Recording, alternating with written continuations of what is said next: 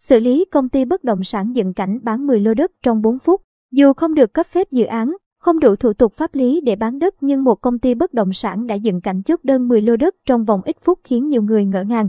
Liên quan đến vụ việc một công ty tổ chức bán đất trong vòng ít phút gây xôn xao dư luận ở Bình Phước, cơ quan chức năng đã vào cuộc xử lý. Vào ngày 21 tháng 2, trên mạng xã hội xuất hiện một đoạn clip dài hơn 4 phút, ghi lại cảnh các nhân viên bất động sản ăn mặc lịch lãm.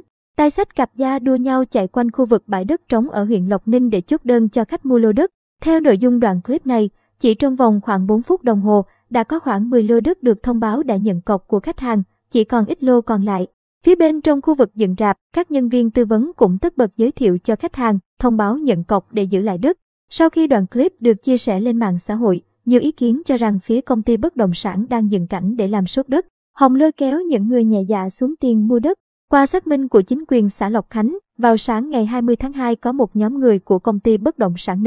Ca trụ sở tại thành phố Thủ Dầu Một, tỉnh Bình Dương, đến khu đất phân lô để tổ chức giới thiệu cho khách hàng, thực hiện giao dịch mua bán thông qua hình thức nhận đặt cọc. Thời điểm này, lực lượng chức năng xã Lộc Khánh đã đến hiện trường để làm việc. Do không đầy đủ thủ tục pháp lý cũng như không đảm bảo quy định về phòng chống dịch bệnh nên lực lượng chức năng đề nghị phía công ty dừng tổ chức. Tuy vậy, khi các cán bộ xã rời khỏi khu đất thì công ty này lại tiếp tục tổ chức. Một số người quay clip đăng lên mạng xã hội gây xôn xao dư luận. Chủ tịch Ủy ban Nhân dân xã Lộc Khánh Trần Quang Vinh khẳng định, trên địa bàn xã hiện nay không có bất cứ dự án khu dân cư nào được cấp phép. Khu đất trống xảy ra sự việc có nguồn gốc là đất nông nghiệp nhưng hiện đã phân lô tách thửa, mỗi thửa có diện tích 1.000 m2. Công ty tổ chức bán đất chưa đủ thủ tục pháp lý để giao dịch chuyển nhượng đất cho khách hàng. Lãnh đạo Ủy ban Nhân dân huyện Lộc Ninh đã chỉ đạo cho các cơ quan chuyên môn và địa phương đã lập biên bản, xử phạt vi phạm hành chính đối với công ty này.